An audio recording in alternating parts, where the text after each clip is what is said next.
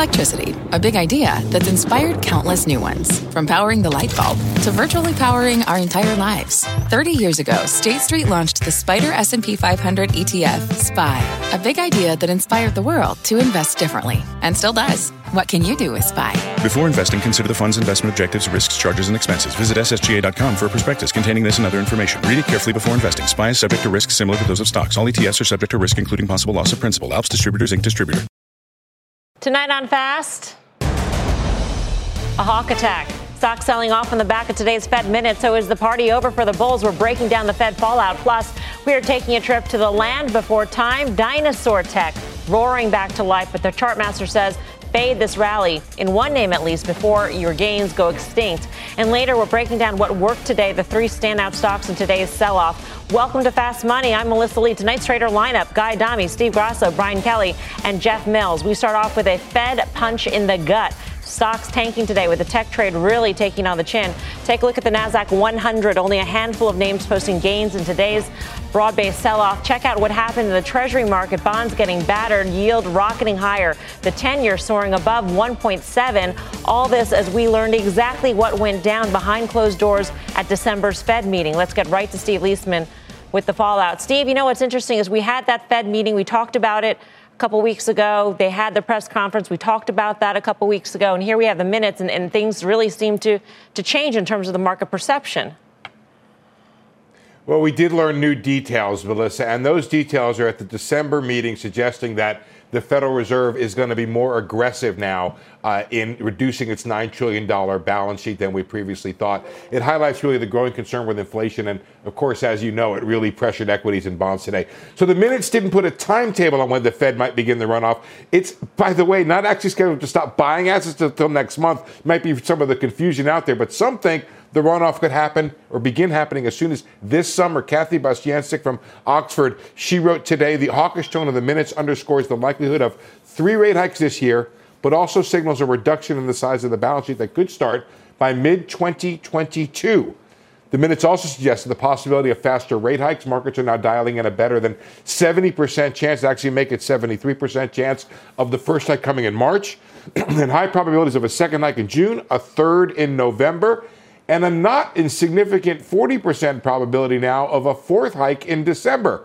Some officials even said in the minutes they prefer to rely more on balance sheet reduction than rate hikes to remove accommodation. This would avoid flattening the curve on the out on the longer term. It also suggests, by the way, a faster pace of tightening.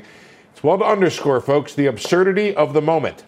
The Fed is talking about aggressively reducing its balance sheet while it is still adding assets to that balance sheet. It's just a Fed that may be behind its own curve, Melissa. Hmm. Steve, thank you. Steve Liesman. Brian Kelly, what did you make of today's action?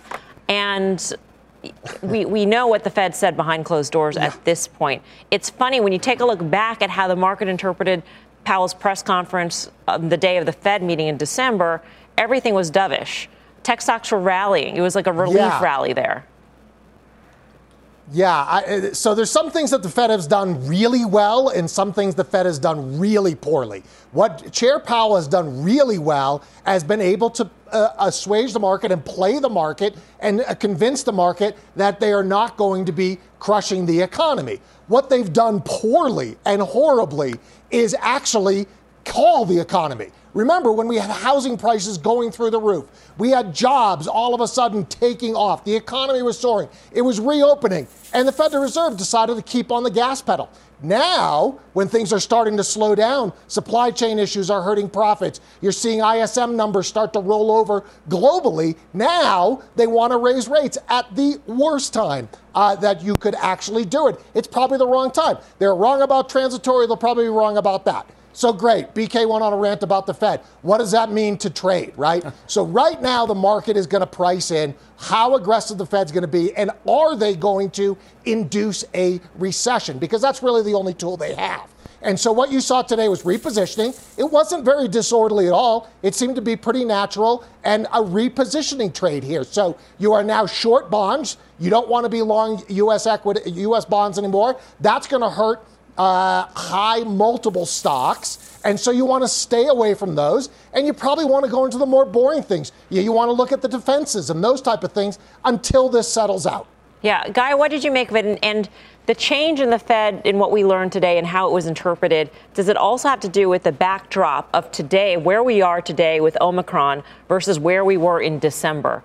It, today we have a lot more data in terms of how extensive it is. China actually has shutdowns there in its in its factory cities. Um, we have a little bit more color on how it's impacting the economies. Yeah, but the Fed, I think, is saying in terms of Omicron, you know, damn the torpedoes, mm-hmm. full speed ahead. And they're probably right to do that, by the way. Again, we look at things through the lens of the markets, and we're not making light of anything going on in the health front, obviously. But in terms of that, I think the markets have learned to look past uh, the variance, and, and quite frankly, they should. With that said, the Fed is saying, you know what? Maybe we did get this wrong. Neel Kashkari, by the way, who's probably one of the more dovish uh, members out there, actually talked about it yesterday, saying, you know what, this inflation is a bit of a problem, much more of a problem than we thought, and he sees two rate hikes this year. So you have some of the most dovish people turning hawkish. Now, I think that's the right course of action, and if the market's going to go down on the back of it, that's just collateral damage, and that's exactly what James Gorman said a couple weeks ago when he did that interview with Wilf, if you go back and listen to it. So, mm-hmm. look, it might not be pleasant for the market, but I think in terms of what they need to do, it's absolutely the right thing to do. Was this just fuel to the fire of the rotation we've already seen happening in front of us, Steve? Yeah, and I think it's odd, kind of ironic that Sarah tossed to to uh, to the show saying that COVID stimulus is being talked about. How ironic is that? We're going to have, do you think that we could be in an environment, rhetorical question, do you think we could be in an environment where we are talking about and discussing and implementing COVID stimulus and raising rates? My guess is no. So now the market is going to digest all of this. Do you raise rates or do you reduce the balance sheet, and which one is worse? Steve Liesman said that reducing the balance sheet might not be as bad. So for me, I think, yes, we, we're all in agreement um, or, or, uh, basically leaning this way. Value should outperform. I thought it could start to outperform literally at the change of the calendar. We got that. Where does it go from here? The whole market is going to move lower. Saw that today. Value went lower, growth went lower because value is not a big enough percentage of the index. What happens in the next six months? I don't know. What does COVID do? What is Powell thinking going into midterms? And I know it's not a political age, uh, organization, Melissa, but he does not want to be responsible for a 15% in, drop in the market. I think we're talking about something completely different a week from now, and I think the markets digest this very quickly. Well, a 15% drop in the market may mean that he doesn't raise rates as soon as we think. So there's sort of this this weird sort of you know cycle going on here, Jeff. And I think the question here in terms of the overall markets, though, is you know, we've, we've seen that clear rotation out of the growthy, high valuation names. That is undeniable. The Pelotons, the Snowflakes, et cetera. But should it extend to the likes of an Alphabet? Should it extend to the likes of a Microsoft, which we did see today? It was indiscriminate in terms of technology. Yeah, I think that's a really good point. And thinking about the Googles and Apples of the world, even Amazons, I mean, it's a little baby out with the bathwater today. And I know we've talked about this over and over again, but you do have to differentiate between these really high multiple, unprofitable companies and then those names that we're all very familiar with. So I do think that this creates an opportunity for some of those names. And I've talked about this before too, but especially as we push into the middle part of this year, I think investors are going to continue to look for this profitable growth as the economy starts to slow down. Uh, and to go back to what BK said a little bit, you know, I think the Fed rhetoric today, the hawkishness, continues to become more and more out of step with reality as we move through the year. I agree with Guy as well that they should be hiking, but maybe they should have already hiked. I think the, the missing the window narrative is, is really appropriate here. And we saw some signs in the PMI data yesterday. Supplier delivery times came down, prices paid came down, inventories are starting to build. These should all be headwinds to inflation, and then the economy starts to roll over a little bit. PMIs have come off the boil. So I think that makes it very difficult for the Fed to actually move forward in a way that's consistent with three or four rate hikes this year. So I think we're in a situation now where You want to be in value, you want to be in cyclicals. We talked about this at the end of the year. Financials, energy, oversold, and they're the two best sectors so far this year. So I would hunker down there for the time being as the market digests this. But again, as you move into that second half of the year when the economy starts to slow, perhaps we have some really good opportunities in these more fundamentally sound tech names. Yeah, Guy, I know you were you were locked into your Twitter machine today, so you probably saw this tweet from the chairwoman, um, and this is what she tweeted, and this sort of sums up, I think, the market mood. First, they came for Peloton, I didn't care. Then they came for Snowflake, and I didn't care. Now they've come for Google or Alphabet. I'm sad. And not only is she sad for her own portfolio, obviously, but also for the broader markets. I mean, if you take Microsoft, Apple, Nvidia, Alphabet, and Tesla, those stocks alone made up about a third of the gains of the S&P 500 last year. So if there is indiscriminate selling of technology, particularly in these top names, it is a, an overall market squeeze that everyone will feel.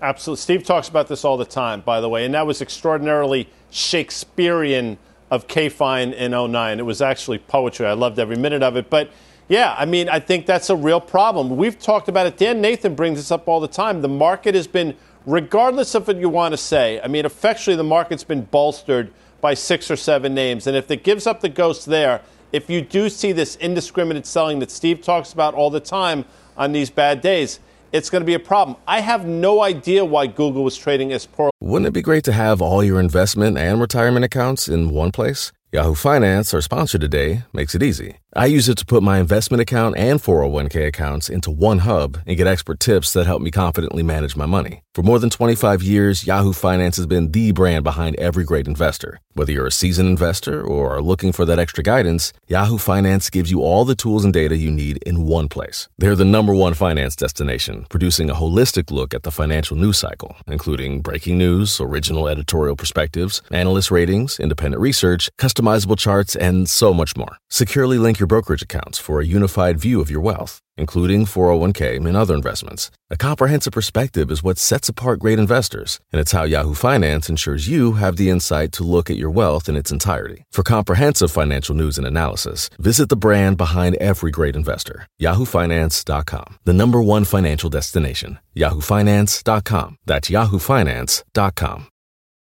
As it was earlier today, Karen pointed that out, but if those big names start to give it up, then it's just a foregone conclusion that the markets go lower and quickly.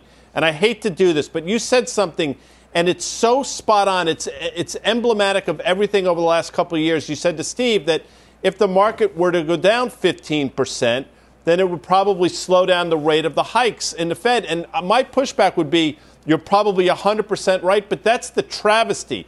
They should have no concern whatsoever, in my opinion what well, the market's doing. The market should not dictate their actions. If that were the case, we wouldn't be in the situation we are in right now. I mean that that's the whole underlying issue with the Fed at this point. I think that most people on this panel would agree. Brian Kelly, though, what what this tells me in terms of how how big cap technology has hijacked the the motion, the action of the market is that it's going to be very difficult if you're just an index investor to be that index investor at least for the time being. Yeah, at, at, least for the time being. So, you know, I mean, for the folks at home, what really doesn't make sense is you have a Federal Reserve saying, hey, wait a second, the economy is so strong, we better slow it down but then all of a sudden stocks tank. Yeah, I mean, do you think people are going to advertise less on Google? Are people going to be uh, driving less? Are people going to be doing things less? Most likely not over the last six months, but the market got ahead of itself. The market priced in much higher growth. And so that's what we're talking about here. And that's what the market and stocks have to digest before it's safe to come in. So, to your point, if you get these broad based sell offs where everybody is repositioning, then it's unlikely that your favorite value stock is going to do well. It'll likely go down with the market. At some point, I believe that investors will start to look through what the Fed is doing and they'll look at one of two things. They'll either look at the growth and value trade together and or they'll look through Fed rate hikes and maybe even to Fed rate cuts or more accommodation or perhaps this absurd COVID stimulus that people are talking about. But that's not today. For today, you've got some indigestion At some point, that'll end. Yeah. Um, part of the indigestion, seeing the 10-year yield go above 1.7%. And Jeff Mills, I'm wondering, I mean, if we if yep. we start heading up towards the levels, and we did that today, that we saw in March of last year, what happens to this extreme rotation that we've been seeing into value and out of growth, out of technology, et cetera? Well, like you said, I think we're there, and if we continue to push higher, then it probably perpetuates that rotation. What I do think is particularly interesting, going back to the, the discrimination between you know what's going on with big cap tech and the S&P 500, and then some of the more speculative areas of the market. It is really interesting that if you look at the charts of ARK, the IPO ETF, solar, the meme stocks, Bitcoin they all look almost identical. And I think that that's a perfect representation of rates moving higher and that hitting speculation. So that pocket of the market will continue to get hit. But I do think it creates opportunities in the other parts of the market. And Carter actually published a note, I think it was yesterday, just trying to trying to figure out where the 10 year might go in the near term. And it has worked itself into this wedge pattern. It's now bumping up against the top of it. He thinks it's going to go lower. We'll see what happens here, but that is going to be a big determinant of the leadership in this market. The one thing I'll say though, and this is longer term, I do think the 10 year going from where it is today to say 225 or 250 is highly unlikely because the market is still pricing in this really low terminal Fed funds rate. So I think for the market to sustain kind of a higher 10 year over the next, say, six to 12 months is actually going to be really difficult. Yeah, although, Guy, yes, just yesterday you were saying 2% was in the cards.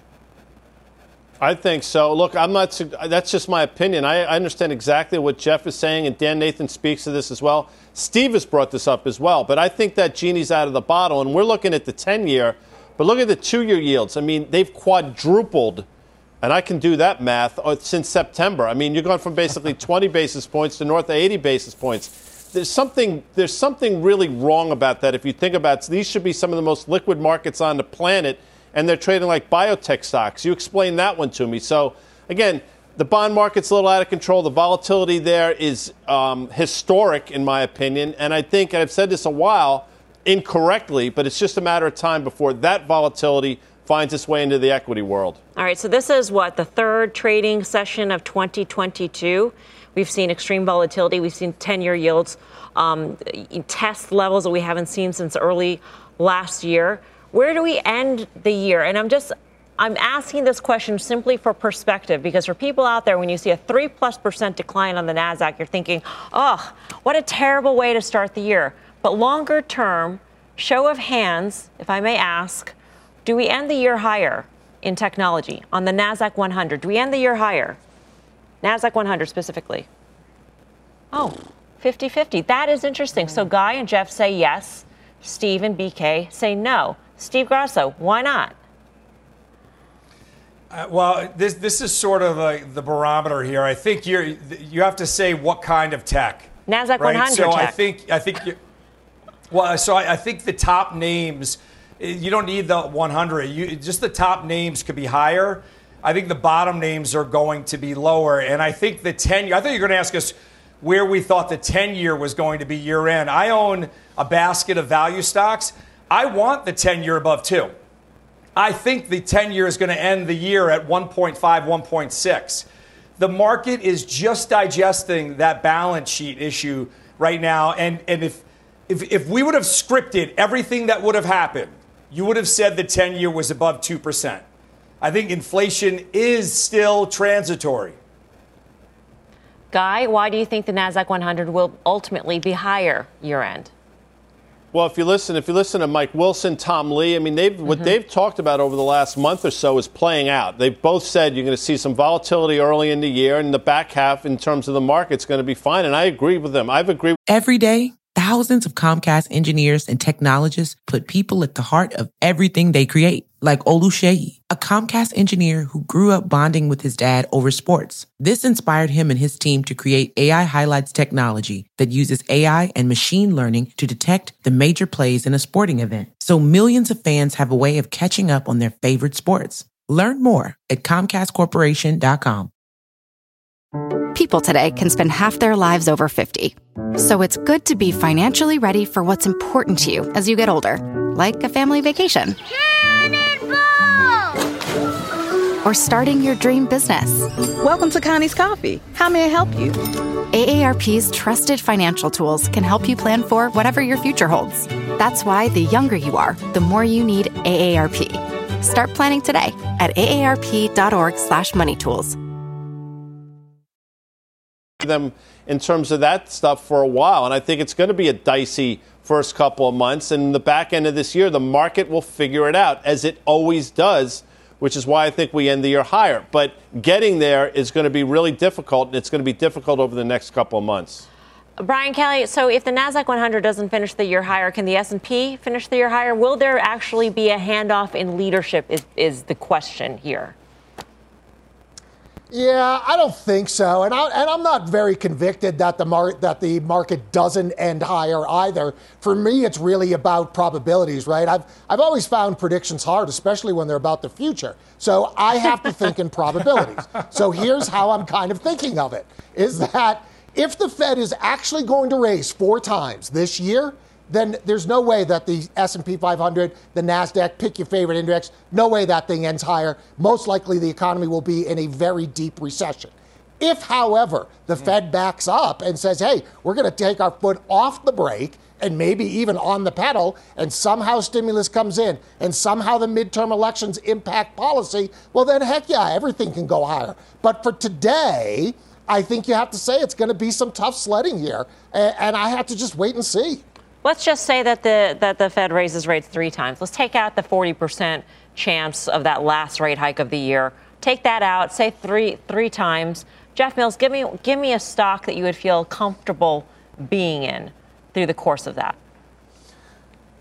I mean, if they do raise three times, which I don't think is going to happen, then I think you still need to lean toward value. And I think you have better valuations in financials, in energy. I talk about a company like EOG all the time. I think that's really well positioned for an environment where if the Fed is raising rates, that means inflation is stickier than people think. Uh, and I think the valuations there uh, would, would, would prove useful. Uh, given that backdrop. But I, I don't think we get there. And that's part of the reason I think technology stocks are higher today, or excuse me, higher at the end of the year than they are today because I think you have inflation that comes in lighter than expected. Therefore, I don't think the Fed hikes as many times as everyone currently thinks. And if we get this economic deceleration that I'm talking about in the second half of the year, people will migrate toward these more profitable, fundamentally sound technology companies. All right, coming up, we're taking you on a trip to the land before time.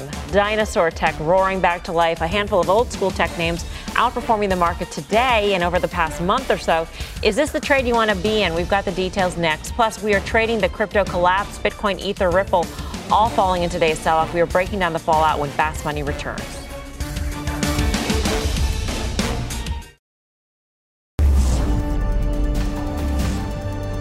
Welcome back to Fast Money. Big tech leading today's sell off. The Nasdaq dropping 3.3% for its worst day since February, but not all tech was under pressure. It's time to fire up the Fast Money time machine for a trip to the land before time. Take a look at some of the dinosaur tech names roaring back to life. Old school companies like Intel, IBM, and HPE all holding up in today's sell off, and they've been strong over the past month, posting gains that far outpace the NASDAQ. So, as tech tanks, are these the names you want to be in? Brian Kelly.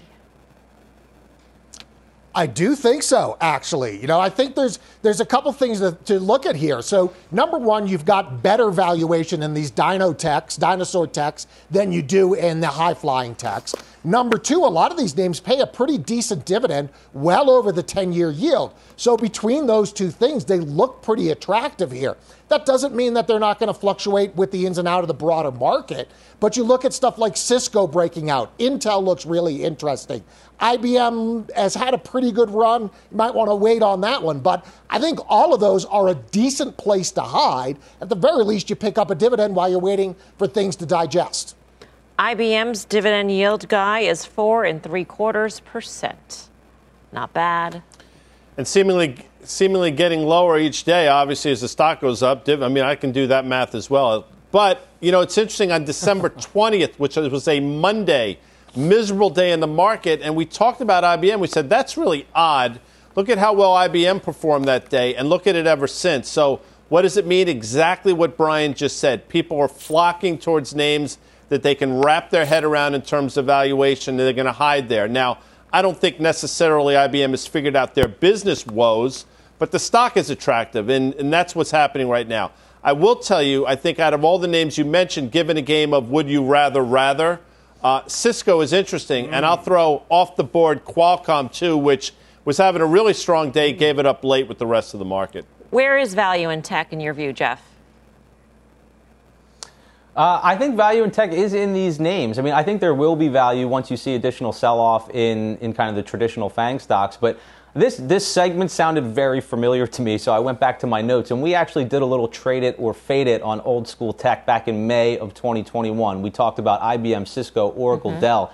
I was actually a trade it across the board because I was worried about this very moment, this sort of valuation reckoning. And since that point in time, all of those stocks except for IBM have actually outperformed the tech sector. That might actually surprise some people. So I think you actually do want to stay in this area of technology, at least for a little while, because the market is clearly becoming much more valuation conscious. I'll pull another one from off the board too.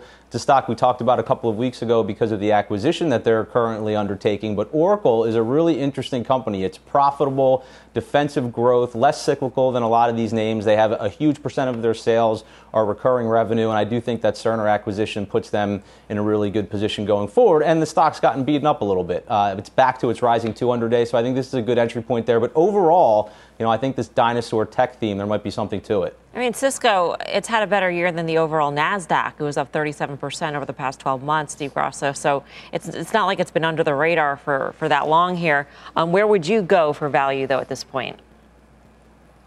Yeah, so IBM was my secular short uh, call a couple years back. It might have been guys, too. I'm not sure. It was trading over $200. So I'll echo his, his uh, comments that I don't think they've fundamentally figured out what IBM is, but I do think the stock can run here based on that dividend yield. And to Jeff Mills' point, I look back on my notes in 2019 and I said buy with both hands Tesla at $59. Do you really have notes? I don't believe that. No.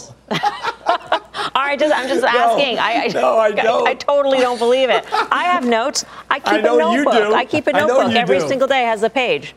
Um, anyway, uh, Chartmaster says it's time to take some chips off the table from one of these dinosaur tech giants, Carter Worth of Worth Charting, who certainly takes notes. He's with us to break it all down. Carter. Well, you know, the way to do it, of course, you just take notes on your good ones. The bad ones, you don't keep those notes. In any event, um, look, uh, I'm all for Oracle, Cisco. IBM, I think, is a different circumstance. Those are stocks that have been acting well uh, for the better part of two years that have given back some. IBM has been really a dog, and this sharp rally leaves it at a difficult level. Let's um, let's look at a chart or two. So the first one is IBM over the past uh, decade or thereabouts, and no judgments, lines drawn. Now look at the exact same chart with some lines drawn, with a judgment rendered. We have gone precisely to a downtrend line that's been in effect since the peak that you all were talking about um, in 2011, right? The stock was 206. It hit a low, a COVID low of 86, and now it's rallied a lot up to 138. So next chart, this is the third of four. Um, this is even longer term. You have a, a fairly clear level here, which is to say, after a move like this to a level of overhead supply, taking some chips off the table as a long only player, I think makes sense. We're writing calls or some other measures taken.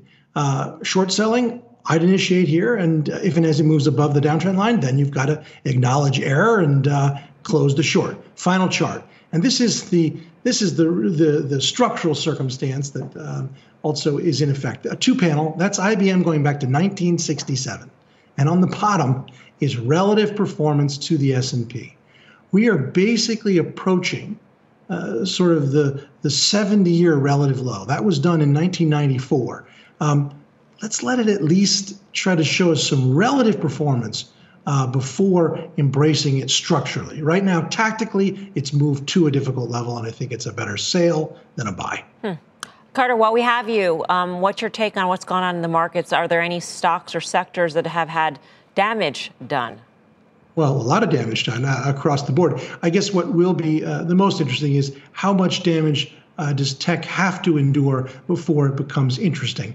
Um, and the real question is this does it really matter that the cost of 10 year money is 1 2 or 1 8, 1 6 or 1 7, 1 5 or 1 9? It does not. If you're really doing three to five year DCF work and trying to invest in a growth enterprise that's a disruptor and a, and a market share gainer, cost of 10 year money at 1 8 is absolutely irrelevant. All right. Carter, thank you. Carter Braxton Worth of Worth Charting. Carter speaks truth. He's very rational as is Carter always, um, Brian Kelly. And yet the markets don't act that way. 1 8 would be a big deal to these markets. That would mean uh, the highest level on the 10 year yield since, I don't know, at least, you know, back a year or so. So what do you say to, yeah. to Carter? Well, so uh, Carter's very rational. I think Carter made a really good point saying if you're doing three to five year discounted cash flows or any type of valuation metric that you're looking out three to five years, it is irrelevant whether it's 1 6 or 1 8.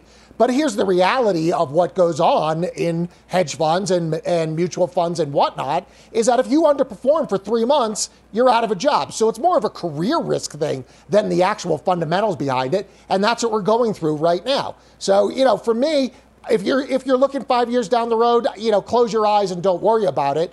But in the meantime, if we go 1 8 or 2, that will surely slow the economy and that'll hurt earnings and that'll create stocks going lower. So, you know, I, I just think it's a matter of time frame uh, when you're talking about it. We're traders on this show. This is fast money. Shorter time frames matter. Coming up, Bitcoin, Ether, and a lot of other coins getting hit hard in today's sell off. So, what is next for the crypto trade? We're breaking it down straight ahead. Plus, what worked today? Three names that held off, held up in today's sell off. We'll bring you the trades when Fast Money returns.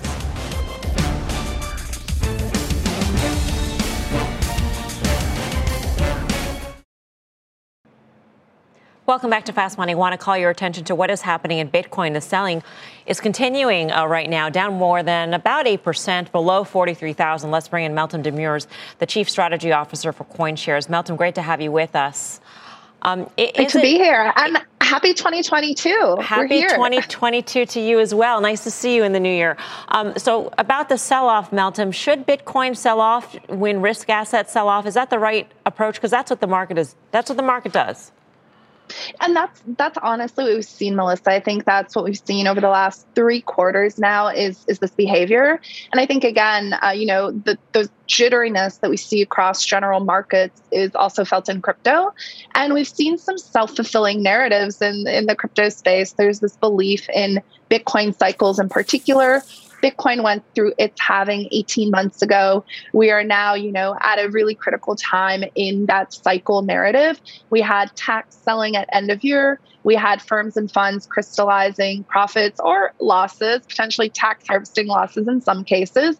And so I do think that self fulfilling narrative is sort of continuing here with the sell off that we saw today and into the first trading week of the first quarter of this new year.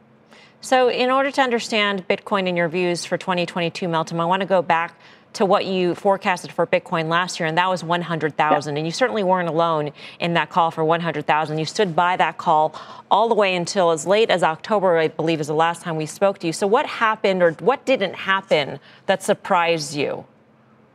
Yeah, I think there were three main things that happened. First and foremost, one of the biggest catalysts for Bitcoin, particularly in US markets, was the Grayscale Bitcoin Trust. Inflows into that trust were really robust in Q1 and Q2. We saw record amounts of Bitcoin being bought and put into that vehicle.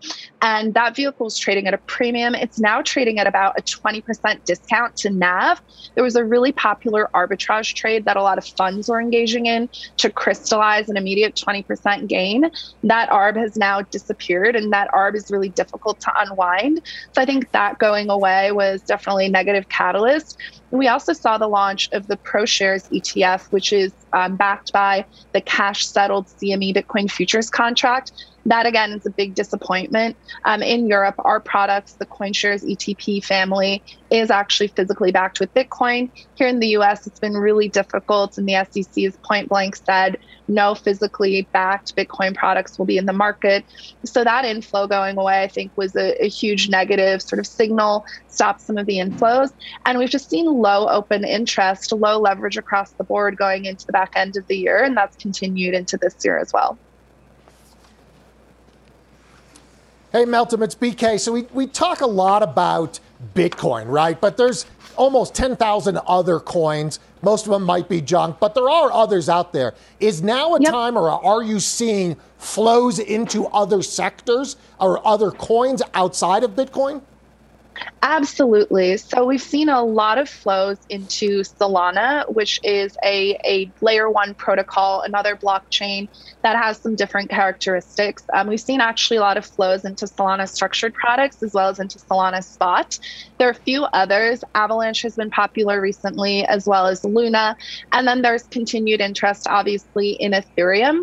I think across the board, what we're starting to see, and, and BK, you know this, you and I have been through a couple of these cycles together now you know, we had a great year for Bitcoin and Ether. If we zoom out to last year, Bitcoin ended the year up almost 100%, Ether up almost 300%. So it was a great year for both of these assets. People are now taking their profits and rotating them into other assets that might see more material appreciation in 2022. And I think that's behavior we've seen time and time again when it comes to crypto assets. Malcolm, it's always great to see you. Hope to see you soon. Meltem Demirors. Have a good one. Of CoinShares.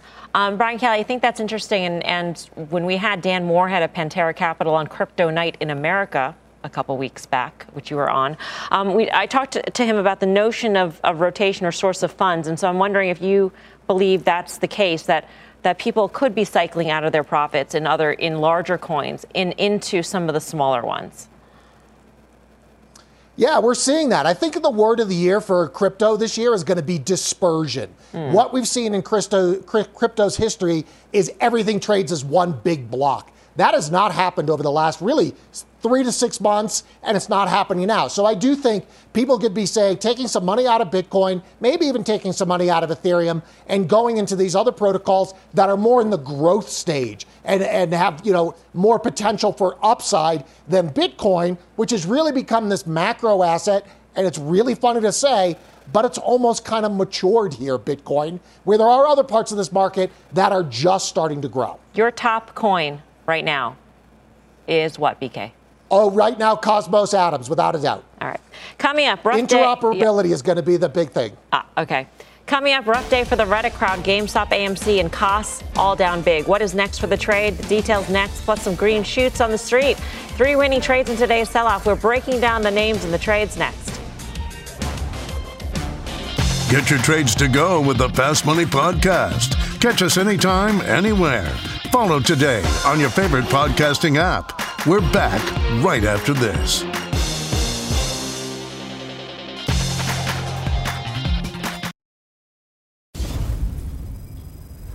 Welcome back. A few names topping the tape in today's sell-off. Check out the action at Alcoa, Walmart, and General Mills. All three managing gains despite the broader market drops. Time for a trader's choice.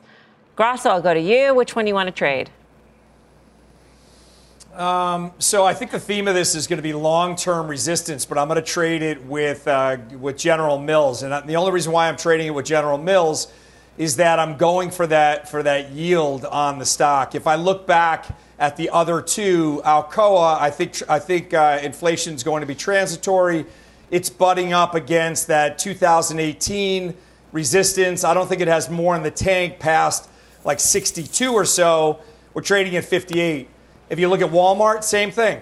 53 is your lid on it. You want to play it to, to 153, then great, but I, I still think you have long term resistance in all three names. General Mills, what do you want to trade? The person, not the stock. General Mills. Man, wh- what, what a fat pitch this is. I've been waiting for years to talk about this stock, but uh, you know, sadly, I don't think I would trade General Mills for the long term here. Here's what I'll, I'll say about it, though. I think it will work if we see continued weakness. Maybe an obvious statement, but I've been talking about this relationship between discretionary and staples sort of being a bellwether for risk appetite in the market.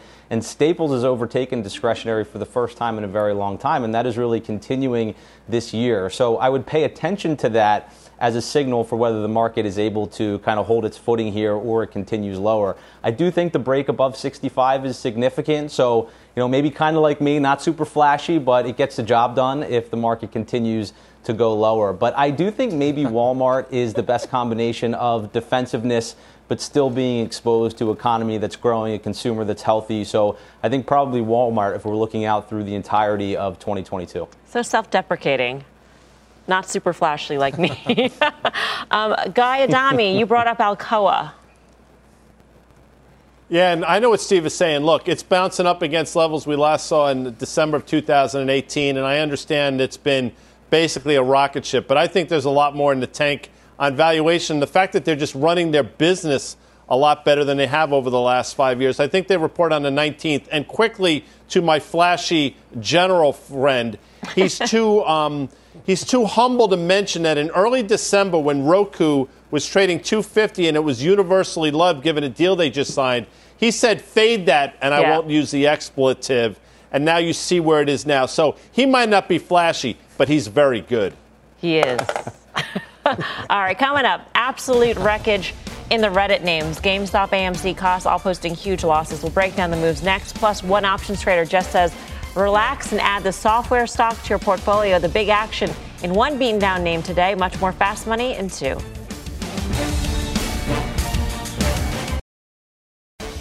Do not miss an all new season of American Greed, exploring the dark side of the American dream. It kicks off tonight, 10 p.m. Eastern, right here on CNBC. Well, Reddit stock seeing red today. GameStop, AMC, Koss all tumbling in the sell off. So, is this a true test for the retail trader, Guy Adami? These are levels we haven't seen since early last hmm. year. It's a test without question. My cons- listen, my concern all along has been this notion that as long as you hold the, the BK talks about these hodlers, everything will be okay. Again, I think these are some of the brightest people out there. They've really added a lot to the conversation in terms of trading. And I've said this as well. They understand more about convexity and gamma than most people get paid to do it. With that said, there's a faction that still believes as long as they hold on to the stock, they can't go lower. I think right now they're learning that it can, and I think there might be some more pain ahead. The, um, the the old perception, and I don't know if it's old in that it's it, if it's still true or not, but there there is a perception in general on Wall Street that retail retail traders are weak hands. Um, are weak hands being shaken out, and what's the impact on the markets? If the retail investor were, if that was the marginal dollar going into the markets all through 2021, and that dollar comes out, isn't that by logical extension a pressure on the markets, Grasso? Yeah, it is. And, I- and, and I, I will tell you that when I first started out almost 30 years ago on, on the street, uh, that was the case where the top 10 holders in every stock really decided on the directionality of the individual stock and the stock market as a whole. That has switched and switched in, in large terms. The retail investor decides when this market goes up and when the market goes down. And, and, a lot to do with that are also algorithms. But they've never been empowered like they are now. They've never had the ability to buy and sell stocks as quickly uh, than, than right now in history. So when you look at a name, AMC on the board and you see the stock and it's, it's extremely volatile. What I think the biggest takeaway, Melissa, with all of this, with the onset of the retail investor, is, that short sellers were always at risk to the market.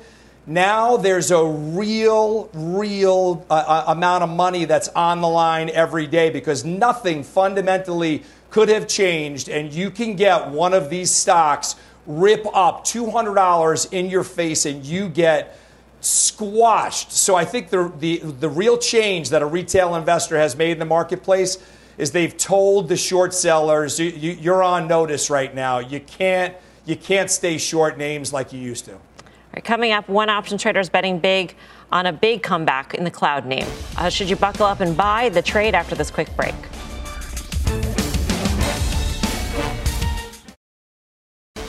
Welcome back. Here's a sneak peek at the Cramer Cam. Jim is talking big blue chip stocks. What's on his winners and losers list? Catch the names top of the hour on Mad Money. And don't forget, you can have Cramer delivered right to your inbox with the CNBC Investing Club. Sign up now with the information on your screen.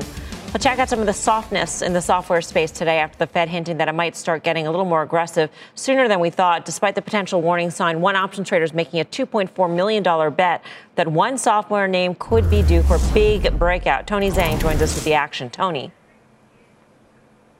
Uh, yeah, Melissa, exactly. Zendesk is the stock that we're talking about, and one institutional customer seems to be picking a bottom here on this stock that's down about 40% from its 2021 peak here. And this trade, this stock traded very actively today, almost nine times the average daily volume on Zendesk today. And one single trade accounted for over 60% of to- today's total volume, where a single institutional investor purchased 9,044 contracts of the February March 115 125 call diagonal for about $2.75. They purchased uh, 9,044 contracts of the March 115 calls for about $3.75 and sold the February 125s for about a dollar. Net net here, they're betting, as you said, about $2.4 million that Zendesk will bounce above 115 by the March expiration date. So a fairly aggressive bullish bet here on Zendesk. All right, Tony, thanks. Tony Zhang for more options action. Tune into the full show. That's Friday, 5.30 p.m. Eastern Time. Up next, final trades. Time for the final trade. Steve. I'm going with value. I'm going with chemical plays. It's, I'm going with TSE, Trinseo. Bigger market cap. You can go with Dow. Same theme. BK Brian Kelly. Yo, back to the future. Stick with the dinosaurs. Cisco. Mr. Flash, Jeff Mills. Uh, I'm going to hit you with Primoris here. It's a stock I pitched on the show a while back. It has not worked, but I still think it has some pretty good tailwinds from onshoring infrastructure spending. It held an important technical level. I think it's turning higher here. Guy Adami, what do you say? Mel, were you upset that Ben Roethlisberger probably played his last game at Heinz Field? Yes or no? Oh. No. No, of course you weren't. Bristol Myers, sister, BMY, up on the day. Back to you. Thanks for watching Fast. See you back here tomorrow at 5 for more Fast. Meantime, Mad Money with Jim Cramer starts right now.